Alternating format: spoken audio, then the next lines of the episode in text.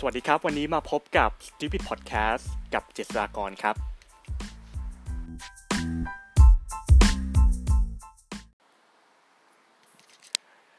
เนื่องจากวันนี้เป็น episode แรกนะครับ ก็ถือว่าเป็น episode ที่ศูนย์แล้วก็มาแนะนำกันก่อนว่า Stupid Podcast เนี่ยมันคืออะไร มันเป็นพอดแคสต์ที่ผมตั้งใจที่จะทำเพื่ออยากที่จะแชร์เรื่องราวที่คิดว่ามีประโยชน์ เป็นสิ่งที่ผมคิดว่ามันจะทำให้โลกของความโง่เขลาของเราเนี่ยมันกว้างขึ้นไปอีกสักนิดหนึ่งนะครับ แล้วก็สำหรับวันนี้นะครับ สิ่งที่ผมอยากที่จะมาแชร์ก็คือในเรื่องของ New Year Resolution แต่ว่าเราจะไม่พูดถึงเรื่องของ New Year Resolution แบบรวมๆนะครับ แต่จะมาเจาะลึกในเรื่องของ Go ที่หลายๆ คนเนี่ยชอบตั้งกัน ก็คือในเรื่องของการอ่านหนังสือครับ ในปี 2018 นะครับ หรือว่าปีนี้เป็นปีที่ผมตั้งเป้าหมายไปว่าจะอ่านหนังสือให้ได้ 52 เล่ม วันนี้นะครับ วันที่อัดก็คือวันที่ 19 ธันวาคม ผมอ่านได้ทั้งหมด 71 เล่มครับ ซึ่งตอนแรกนะครับที่อ่าก่อนที่จะตั้งเป้าหมายใน 52 เล่มก็เป็นอะไรที่มันเยอะมากๆครับ รู้สึกว่าไม่รู้ว่าปีนั้นจะทำไม่รู้ว่าปีนี้จะทำได้หรือเปล่า เพราะว่าอ่าตอนต้นปีนะครับที่เป็นช่วงที่ค่อนข้างยุ่ง ก็ทำให้ไม่มีเวลาอ่านหนังสือเท่าไหร่ ก็ต้องมาเร่งสปีดตอนหลังนะครับ แต่สุดท้ายก็ทำสำเร็จครับ ก็เลยอยากที่จะแบ่งมาแบ่งปันทิปว่าเออ อะไรที่ผมใช้แล้วมัน work กับการทำให้เป้าหมายของการอ่านหนังสือเนี่ยมันเป็นจริงได้ครับ มาดูทิปแรกเลยดีกว่าครับ ก็คือทิปที่หนึ่งนะครับคือคุณต้องสร้างเป้าหมายก่อน คุณต้องกำหนดเป้าหมายของคุณว่า ปีนี้นะครับต้องอ่านหนังสือให้ได้กี่เล่ม พอมีเป้าหมายเนี่ยเราจะไม่เคว้งคว้างแล้ว เรามีอะไรให้ไปให้ เราจะมีเป้าหมายให้เราไปถึงเป้าได้ประมาณนั้นแหละครับ แต่ว่าไม่จำเป็นที่จะต้องเป็น 52 เล่มนะครับ ไม่จำเป็นต้องอ่านอาทิตย์ละเล่ม แล้วแต่คนเลยครับ บางคนอยากอ่าน 20 เล่มอะ20 เล่มสำหรับบางคนก็ถือว่าเยอะแล้ว หรือว่าพอแล้วก็ 20 เล่มก็ได้ครับ แล้วก็ทิปที่ 2 นะครับ เริ่มต้นเล็กๆครับ หลายๆ คนนะครับ พอเริ่มต้นการอ่านหนังสือนะครับ ชอบหยิบหนังสือเล่มใหญ่ ๆ ที่ที่มัน popular ในขณะนั้นนะครับ มาอ่าน ซึ่งผมบอกเลยครับว่า หลาย ๆ ครั้งที่ผมเห็นนะครับ กับการอ่านหนังสือเล่มใหญ่ ๆ ถึงแม้มันจะ popular ในตอนนั้นก็ตามจะทำให้เราท้อครับ เราอ่านอาจจะอ่านไม่จบ พออ่านไม่จบเล่มหนึ่งนะครับ เล่มสองสามสี่เนี่ยมันไม่ตามมาเลยครับ เพราะฉะนั้นเริ่มต้นเล็ก ๆ ครับ อืม แล้วทิปที่สามนะครับ ใช้ audio book ช่วยสำหรับคนที่ฟังภาษาอังกฤษได้ ผมแนะนำใน แอปพลิเคชันที่ผมใช้อยู่เลยครับ ก็คือ Audible ครับ Audible นี่เป็นแพลตฟอร์มที่ให้บริการทางด้าน Audio Book ของ Amazon นะครับ ซึ่งมันจะมีสามารถ Subscription ได้เออเรา Subscribe ไปได้ ผมก็ Subscribe อ่าจะอ่านจะฟังจะซื้อหนังสือหนังสือเสียงนะครับ เดือนละหนึ่งเล่ม ซึ่งส่วนใหญ่ผมก็จะสามารถอ่านจบเดือนละหนึ่งเล่มนะครับ คิดดูนะครับว่าถ้าเกิดว่าเราฟังหนังสือเสียงเดือนละหนึ่งเล่มในหนึ่งปีเนี่ยเราเหมือนกับอ่านหนังสือจบไปแล้ว 12 เล่มนะครับ เพราะฉะนั้นมันลดภาระในการอ่านหนังสือเป็นเล่มลงได้ถึง 12 เล่มเลยทีเดียว แล้วสำหรับคนไทยล่ะสำหรับ Audio Book ของประเทศไทยนะครับ ผมก็เห็นในหลายแอปพลิเคชันนะครับ อย่างเช่นในของ Ookbee ของ Meb หรือว่าตามร้านหนังสือนะครับจะมีแผ่นซีดีที่เป็นร้านเป็นหนังสือเสียง ขายอยู่นะครับ แต่ว่าด้วยความที่หนังสือเสียงเนี่ยมันไม่ค่อย popular ในเมืองไทยเนี่ยผมเคยลองซื้อหนังสือเสียงเกี่ยวกับการเงินมาอ่านนะครับ เออมาฟัง แล้วผมพบว่าคุณภาพของหนังสือเสียงเนี่ยยังไม่โอเคเท่าไหร่ ไม่ใช่ในเรื่องของการอัดนะครับ แต่เป็นเรื่องของการอ่าน อย่างเช่นในเรื่องของอเวลาที่ผมฟังเกี่ยวกับการเงินเนี่ย แต่ว่าใช้เสียงที่เป็นพระเอกหล่อมาก เหมือนกับมาเล่าอะไรนิทานให้ผมฟัง แต่ว่าผมฟังแล้วผมรู้เลยว่าคนพูดเนี่ย เหมือนไม่ได้อ่านหนังสือมาก่อนทำให้ผมไม่คอนวินส์ผมไม่เชื่อว่าสิ่งที่เขาพูดมันเป็นเรื่องจริง เพราะฉะนั้นผมอยากถ้าเกิดว่ามีใครที่ทำเกี่ยวกับหนังสือเสียงอยู่นะครับ ผมอยากฝากไปถึงตอนนี้นะครับว่าสำหรับ ส่วนผมเป็นผู้ฟังนะ ผมอยากที่จะฝากไปว่า รบกวนช่วยพัฒนาในเรื่องของอการอ่านหน่อยว่า ควรที่จะอ่านให้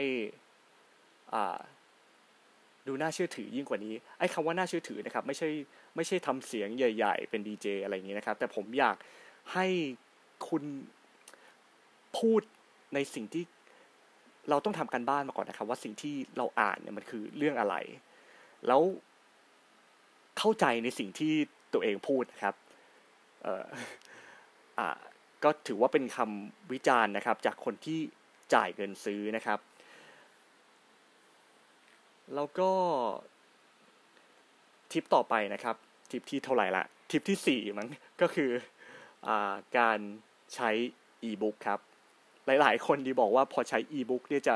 ไม่ค่อยชอบนะครับ บางคนที่ชอบหนังสือที่เป็นฟิสิกอลมากกว่า เป็นหนังสือที่เป็นเล่มๆ จับต้องได้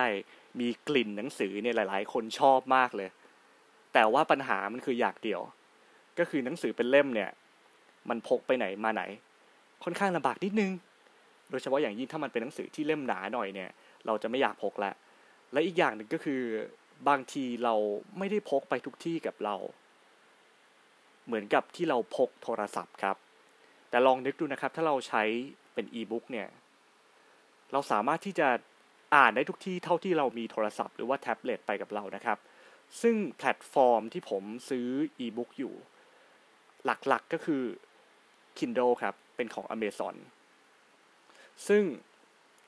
แน่นอนว่าเป็นเป็นหนังสือภาษาอังกฤษ แต่การอ่านหนังสือใน Kindle นะครับจะผมคิดว่า เป็นเรื่องที่ดีมากเลยนะครับ ที่เราเรียนภาษาอังกฤษ และสามารถที่จะอ่านภาษาอังกฤษออกได้ เพราะว่าหนังสือใน Kindle เนี่ยแน่นอนมันเป็นหนังสือภาษาอังกฤษอะ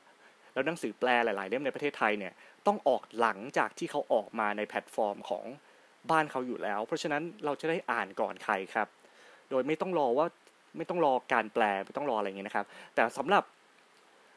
ในประเทศไทยก็มีนะครับแพลตฟอร์มในการอ่านอีบุ๊กซึ่งก็คืออุกบีกับ เมปนะครับที่ผมเคยอ่านอยู่หลักๆนะครับ ก็ถือว่าก็ใช้ได้นะครับ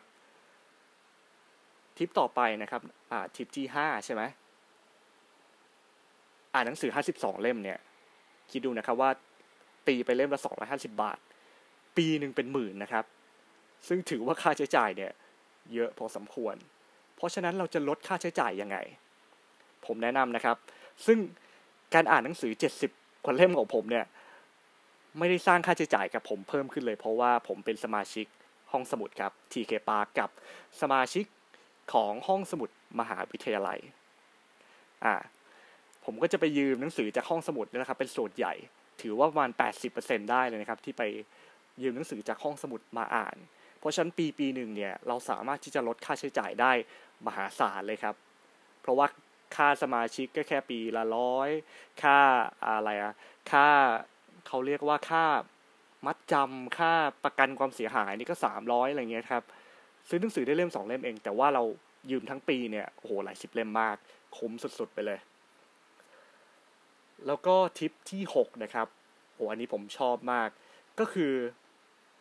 คุณต้อง record ครับ ทุกครั้งที่คุณจะอ่านหนังสือคุณ record ก่อน ว่าคุณจะอ่านเล่มนี้ แล้วคุณอ่านหนังสือจบปุ๊บคุณ record เลยว่าหนังสือเล่มนี้ฉันอ่านจบแล้ว ซึ่ง tool ที่ผมใช้ในการ record เนี่ยก็คือแอปพลิเคชันที่ชื่อว่า Goodreads นะครับ ซึ่งเดี๋ยวผมจะจะจะลงลิงก์ไว้ให้นะครับว่า Goodread ของผมคืออะไรก็อยากให้มีเพื่อนเข้ามาใช้แพลตฟอร์ม ด้วยกันเยอะๆหน่อย เราจะได้แชร์ว่าหนังสือเล่มไหนที่เราอ่านแล้วมันดีนะครับ ก็ตอนนี้มีเพื่อนน้อยมาก ไม่ค่อยมีคนใช้เลยครับ โดยเฉพาะคนไทยน้อยมากๆ แต่ว่าหนังสือไทยที่อยู่ในระบบเนี่ยมันก็เยอะเหมือนกันนะครับ หรือว่าหนังสือเล่มไหนไม่มีเนี่ยเราก็สามารถที่จะแอดเข้าไปได้ ซึ่งใน Goodread นะครับมันมีสิ่งที่เรียกว่า reading challenge อยู่ ก็คือเราสามารถที่จะตั้ง challenge หรือว่าตั้งการเหมือนกับการแข่งขันการประลองว่า ปีนี้ฉันจะอ่านหนังสือกี่เล่ม ไอ้หนังสือ 52 เล่มต่อปีนะครับ ผมก็ตั้งเป้าหมายอยู่ในแอปพลิเคชัน Goodreads นั่นแหละครับ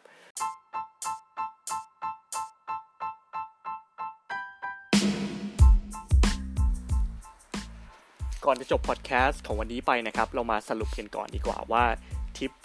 ที่จะอ่านหนังสือได้ให้ได้ 52 เล่มต่อปีเนี่ยมีอะไรบ้าง ทิปแรกเลยนะครับก็คือการสร้างเป้าหมาย ทิปที่ 2 ก็คือ เริ่มต้นเล็กๆครับ ทิปที่ 3 ใช้ Audio Book ช่วย ทิปที่ 4 ใช้ e-book นะครับ ทิปที่ 5 ยืมหนังสือจากห้องสมุดลดค่าใช้จ่ายไปเยอะทีเดียวเลยครับ แล้วก็ทิปสุดท้ายก็คือการใช้แอปพลิเคชัน Goodreads ในการบันทึกการอ่านของเราครับ แล้ววันนี้นะครับก็ลาไปก่อนกับ Stupid Podcast มาพบกันใหม่ใน episode หน้าครับ สวัสดีครับ